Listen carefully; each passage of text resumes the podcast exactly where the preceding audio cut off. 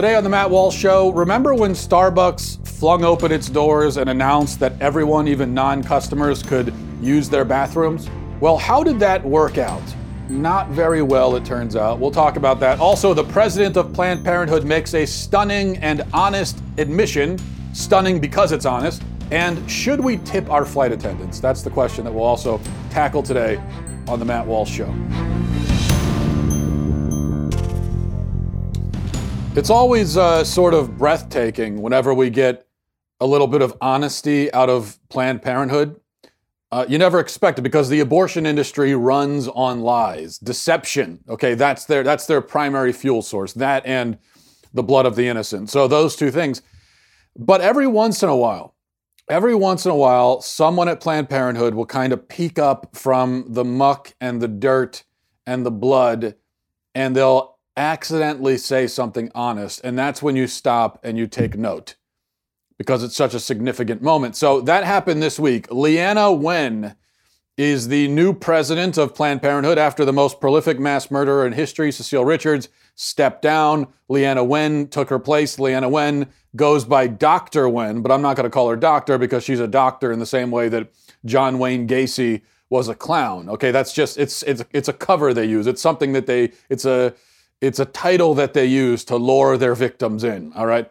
Um, but Wen was profiled by BuzzFeed recently, and the BuzzFeed article claims that Wen wants to focus on non abortion services. She wants Planned Parenthood to focus on the non abortion part and kind of highlight that and do more of that. Well, Wen took issue with this, and here's what she tweeted. Okay, she said, This is the president of Planned Parenthood, by the way, all right?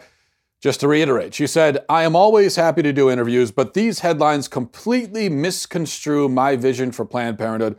First, our core mission is providing, protecting, and expanding access to abortion and reproductive health care. We will never back down from that fight. It is a fundamental human right, and women's lives are at stake. Okay, again, first, our core mission is providing, protecting, and expanding access to abortion core mission. She didn't even say that's one of our core missions. That's that's a core mission. She said that's our core mission. Providing, protecting, and expanding access to abortion. Now, I know that if you don't follow these things very closely, uh, but you you know you have a general sense of what Planned Parenthood does, You'll hear that and you'll say, yeah, so obviously Planned Parenthood, they, that's what they do. They do abortions. Well, yes, I know that. You know that. But that's not what Planned Parenthood has been saying about itself for the last 50 years. And that's not what Planned Parenthood's proponents say. And those who are proponents of, of tax funding for Planned Parenthood, that's not what they say. They have always said that abortion is just a tiny part of what they do, a tiny almost insignificant sort of afterthought.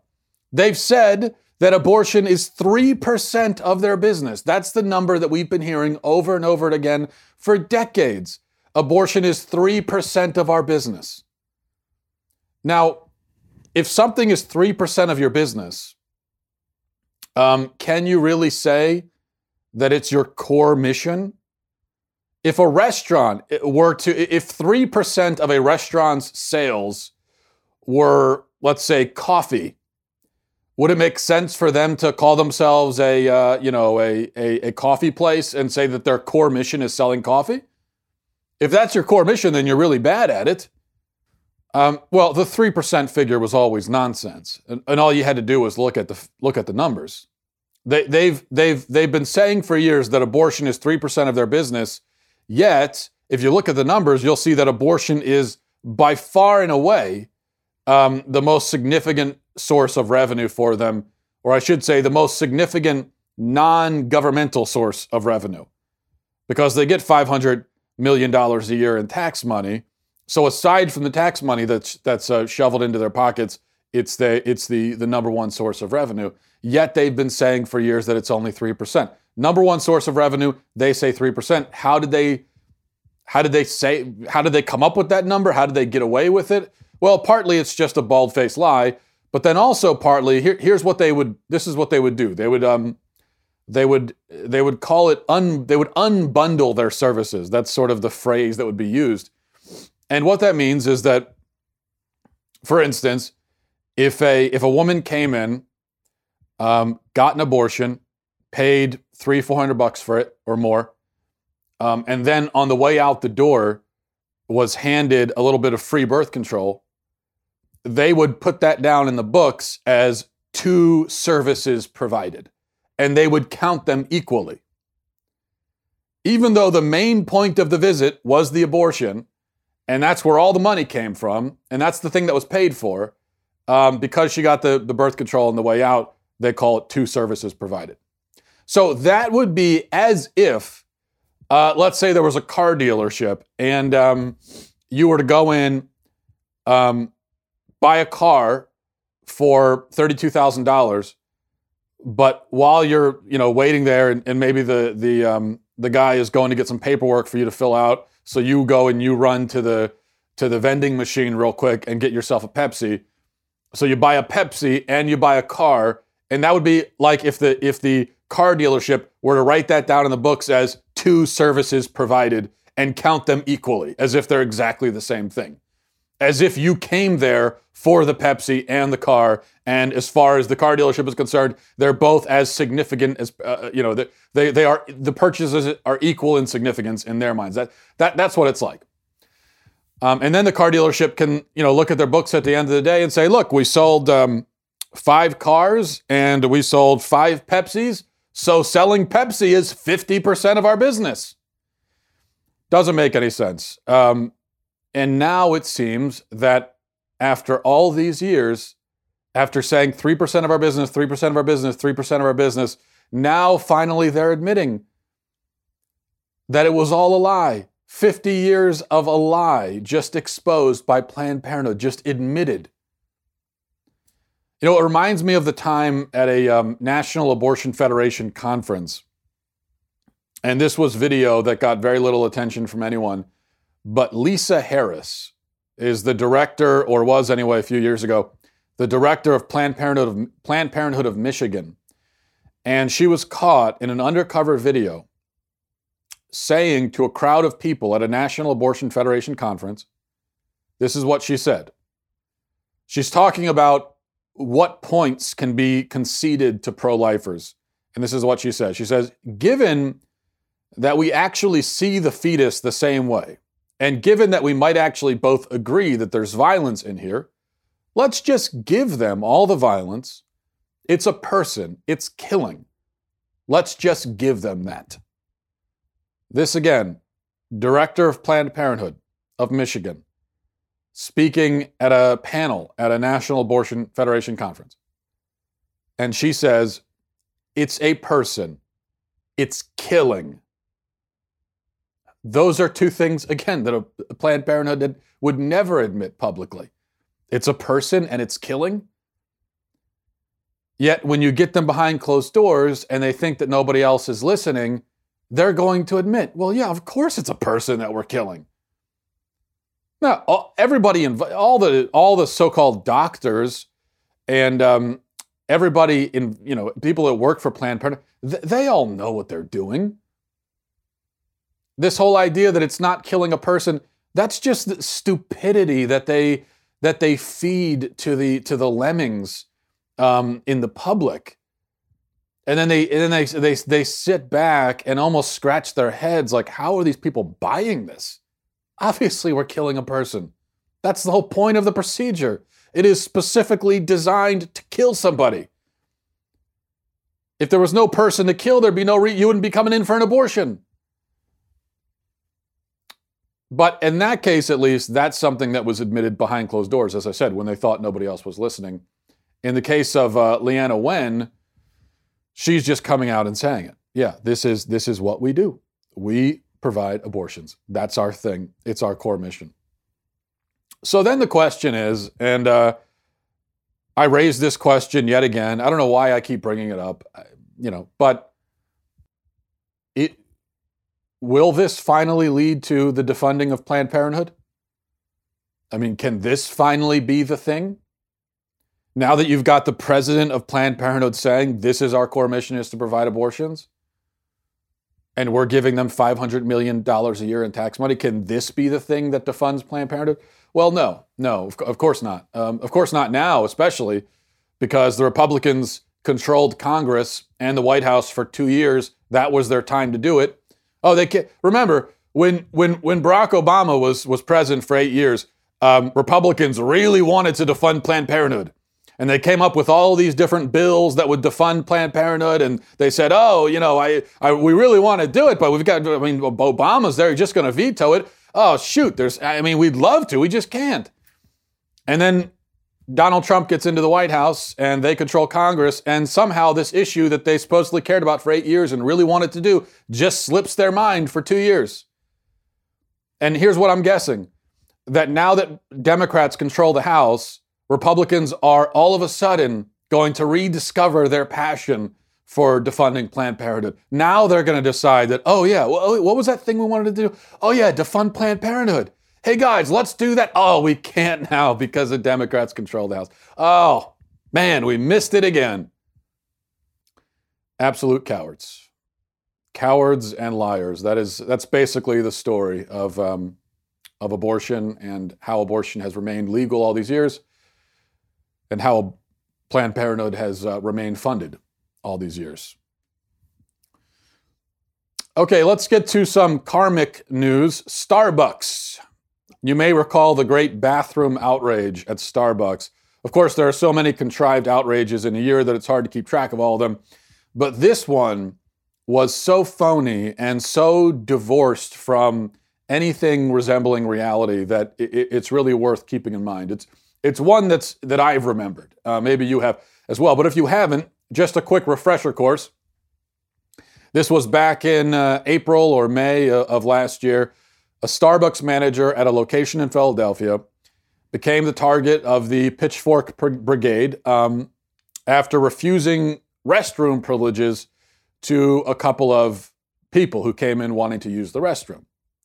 The only problem was that the people who came in were not customers and they weren't buying anything. And so the two men who happened to be black were told that, well, if you want to use the restroom, you have to buy something.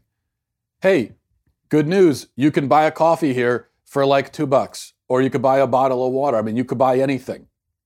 And you're a customer just like that, and now you can use the bathroom. Um, but they were uh, they decided that they didn't want to use the bathroom, so they or they didn't want to buy anything, so they couldn't they couldn't use the bathroom. This was not a policy that this manager invented on her own. This was a corporate policy at Starbucks at the time, and this is also a policy that many restaurants and stores enforce, uh, especially in urban areas, because you've got a lot of people coming in. It's it's very jammed, very crowded. And so they need to make sure that the people that are taking up tables and using the facilities are actually customers. So um, the men sat down at a table after, you know, after asking to use a restroom, being told only customers can use the restroom, d- declining to buy something, they then went and sat down at a table while still refusing to purchase something. And so the manager goes over after they've just called attention to themselves like that, now she knows that they're there, not buying anything, taking up a table. Again, this is a busy Starbucks. It's not fair to take up a table. Like if you've ever if you've ever been into a Starbucks before, you know that tables can be hard to come by. And so if you have your coffee and your little uh, Danish or whatever that you bought and you can't sit down because there are two guys taking up a table who didn't even buy anything, that's not fair. It doesn't make any sense for a store to allow that. So she goes over to them and she says, hey guys, if you want to sit at a table, you got to buy something. And then th- this is this was the, the context that came out later. She off she offered to serve them right there at the table, like she was a waitress. She said, "I'll get you. Can I get you a coffee? Can I get you something?" And they still refused to buy anything. And um, finally, after refusing, the, the police were called because they were trespassing, and the two guys were taken out in cuffs, as they deserved to be. Because if you are trespassing like that and you're not following the rules of an establishment and you're taking up space without buying something and you're asked to leave and you refuse, you deserve to be hauled out in, in handcuffs. Um, but of course, racism was immediately assumed. Despite a total lack of evidence to support the charge. And the racism charge was especially idiotic, number one, because the woman was simply following corporate policy, number two, because it's a Starbucks in Philadelphia. Presumably, black people come into that store all the time. Presumably, this manager has interacted with and served black customers it hundreds of times without any incident. So now, if you could, if if if anyone could have ever um, come up with evidence that she, on a regular basis, would kick out black customers for no reason, well, then maybe now you have a, a reason to suspect that there's racism involved. But if hundreds of black customers have come in and out, and she has served them, and there's been no incident, and all of a sudden there's an incident with these two particular guys, it doesn't make any sense whatsoever to assume that race had anything to do with it at all. Uh, nevertheless, the Starbucks CEO publicly threw this loyal employee under the bus. And finally, in their last act of corporate cowardice, Starbucks reversed their restroom policy and made a big show of announcing that now anybody can come in, sit at the tables, use the bathroom. You don't have to be a customer, it doesn't matter. All right. So that's the background, right? Just to refresh your memories. Fast forward a few months, and here we are. And now it's it, it has been reported that certain Starbucks locations, less than a year after announcing this enlightened new bathroom policy, now are going to be installing special disposable boxes for used heroin needles in their bathrooms. Okay. They're also going to be removing trash cans from some of their bathrooms because the employees have expressed concern about getting pricked with needles when they change out the trash bags. Um, there have been reports of condoms, alcohol bottles, blood stains on the floors and on the and on the walls. Um, ironically, this this um, free bathroom policy, this bathroom free for all, has made the bathrooms less accessible. There was a report in the New York Post uh, a few weeks ago about some um, Starbucks in New York where you can't use any bathroom because the stalls are closed for extended periods of time due to, the New York Post says, prolonged cleaning efforts. Um, you got to wonder uh, what's going on in those bathrooms if they have to be shut for days to be cleaned. Now, it could be pointed out that Starbucks probably had many of these problems before the, the new policy. So it's not like these problems just started now. Yeah, fine. That's exactly the point. That's why the policy existed in the first place. That's why stores and restaurants have policies like this. And that's why these policies are especially enforced in urban areas. Um, because a, it's just a fact of the matter that a spacious, private, sting, single stall bathroom at a place like Starbucks in an urban area is a very attractive place for drug addicts and drunks and vagrants and other assorted um, characters. Most businesses, though, are not interested in becoming de facto homeless shelters or de facto halfway homes. It's just that's not the Starbucks is in the business of selling coffee. Uh, they're not in the business of providing, or at least they didn't used to be in the business of providing safe spaces for heroin addicts to shoot up heroin. You know, um, and historically, that's why they reserve their bathrooms and their tables for people who are actually interested in purchasing a product. Now, that's not a that's not a fail-proof plan. It, just because you have that policy doesn't mean you're necessarily going to be stop going to be able to stop everyone from going into the bathroom to uh, get high or drink or you know engage in other uh, sorts of activities, messy activities. But uh, it's still relatively effective. It's a relatively effective way to stop that stuff from happening in your bathrooms. There's a reason why the stores now, or some stores now, need needle disposal boxes and that only became necessary after they changed the policy. So, Starbucks changes its bathroom policy, says, okay, anyone can come in, even if you're not a customer, and now they need special boxes to dispose of heroin needles. What does that teach us? What, what have we learned here is the question. Um, now, it's likely that the people at corporate Starbucks have learned precisely nothing at all. But the rest of us, I think, maybe have discovered yet again that caving to the unthinking, outraged masses will profit you nothing in the end. There's no reason to do it because if you abandon a thoughtful, well reasoned path, if you have a, a reasonable policy that you give up on, that you abandon, just because some imbeciles are shouting words at you that end with ist or phobic, you are going to end up paying a much higher price than the price that the imbeciles may have been able to extract if you had not caved to them. And in Starbucks, in the case of Starbucks, you're going to wind up shamed and embarrassed with bloodstains on your floor and heroin needles in your trash can. But at least nobody will call you a racist, I guess. That is, until they come back and think of another reason to call you a racist. Who knows? Maybe the heroin disposal boxes, maybe those are racist too. Maybe next we'll have the um, the outrage mob saying, "No, you know what? Uh, her- heroin addicts, they have every right to, to leave their needles wherever they want. How dare you?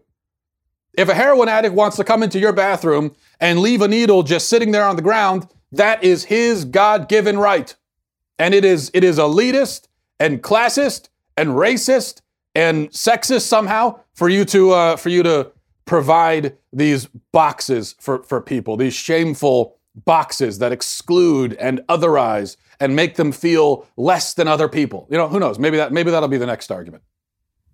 Because it never ends. Once you start caving to them, it never ends. They're going to keep coming back and back and back, and there's never an end to it. Finally, um, last thing today, quickly. I thought this was worth mentioning. Um, tipping flight attendants. That is the newest trend, apparently. Um, and it's mainly one airline, Frontier Airlines, that's on the forefront here. They will now give you the option. So generous. They've given you this option to, um, to tip your flight attendant. Yeah, uh, no, no way. I, look, I'm a proponent of tipping, okay? I, I, like to think of myself as a good tipper. Um, tip the waitress, tip the pizza delivery guy, tip housekeeping at a hotel, tip your Uber driver. I'm all about that. Fine. But the main thing with all of these different people who you tip is that number one, they are low paying jobs where the tips account for a large percentage of their overall income being a flight attendant is not really a low paying job. I think the average income for a flight attendant is fifty or fifty-five thousand dollars a year. Um, also, these people they can really make your customer service experience negative or positive depending on how well you tip. So there's an incentive. You know, it's it's a bit of a quid pro quo thing. There's an incentive. It, to, if, if you tip them, then it kind of greases the wheels and it makes thing, things run easier for you. Um, when I delivered pizzas and this is just something that you should know. I mean, it, it, it should be obvious, but just so you know, this is the way it works with with pizza delivery. I, I deliver pizzas for a little bit, and um, you better believe that I remembered who the non-tippers were. I mean, that that that stuck out to me. And worse still, the people who tip like a quarter. Somehow, uh, there's just something about it. But people who tip nothing, they were bad. But somehow, even worse than that, were the people who like if if the um if the total was 1987, they'll give you a 20 and say keep the change. As if as if they're do, doing you a big favor. Keep keep the change. Oh, thank you. 13 cents. That's my tip. Thank you so much. I would rather that you demand exact change back. Which I actually had the guy do that once. He demanded exact change. I didn't have it. So he demanded that I go back to the store to get him his exact change and then bring it back to him. Which I did because I had no choice.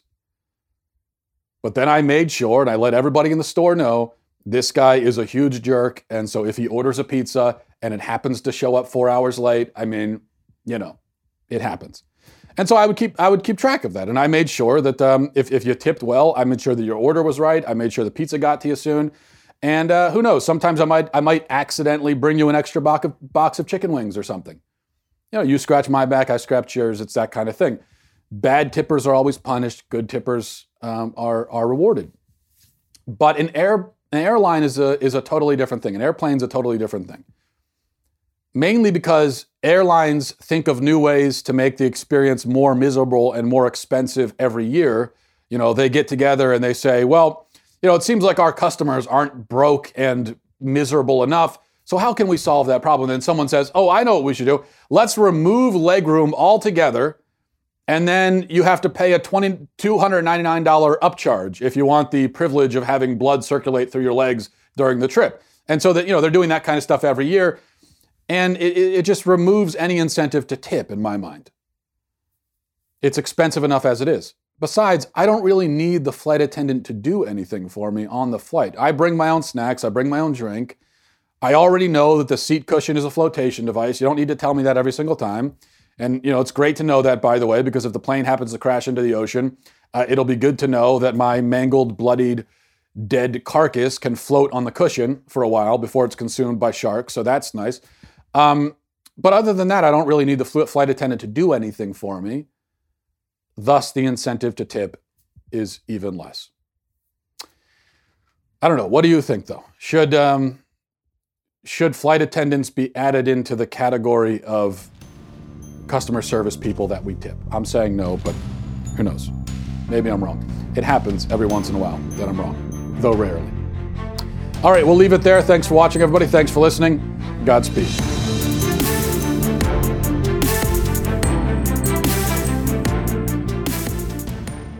I'm Michael Knowles, host of The Michael Knowles Show. It's a fact that fact checkers are checking facts, and it's a fact that fact checkers have no idea what a fact really is. We will analyze the history of fact checking and facts themselves. Then the APA deems masculinity harmful. Finally, the mailbag. Check it all out at dailywire.com.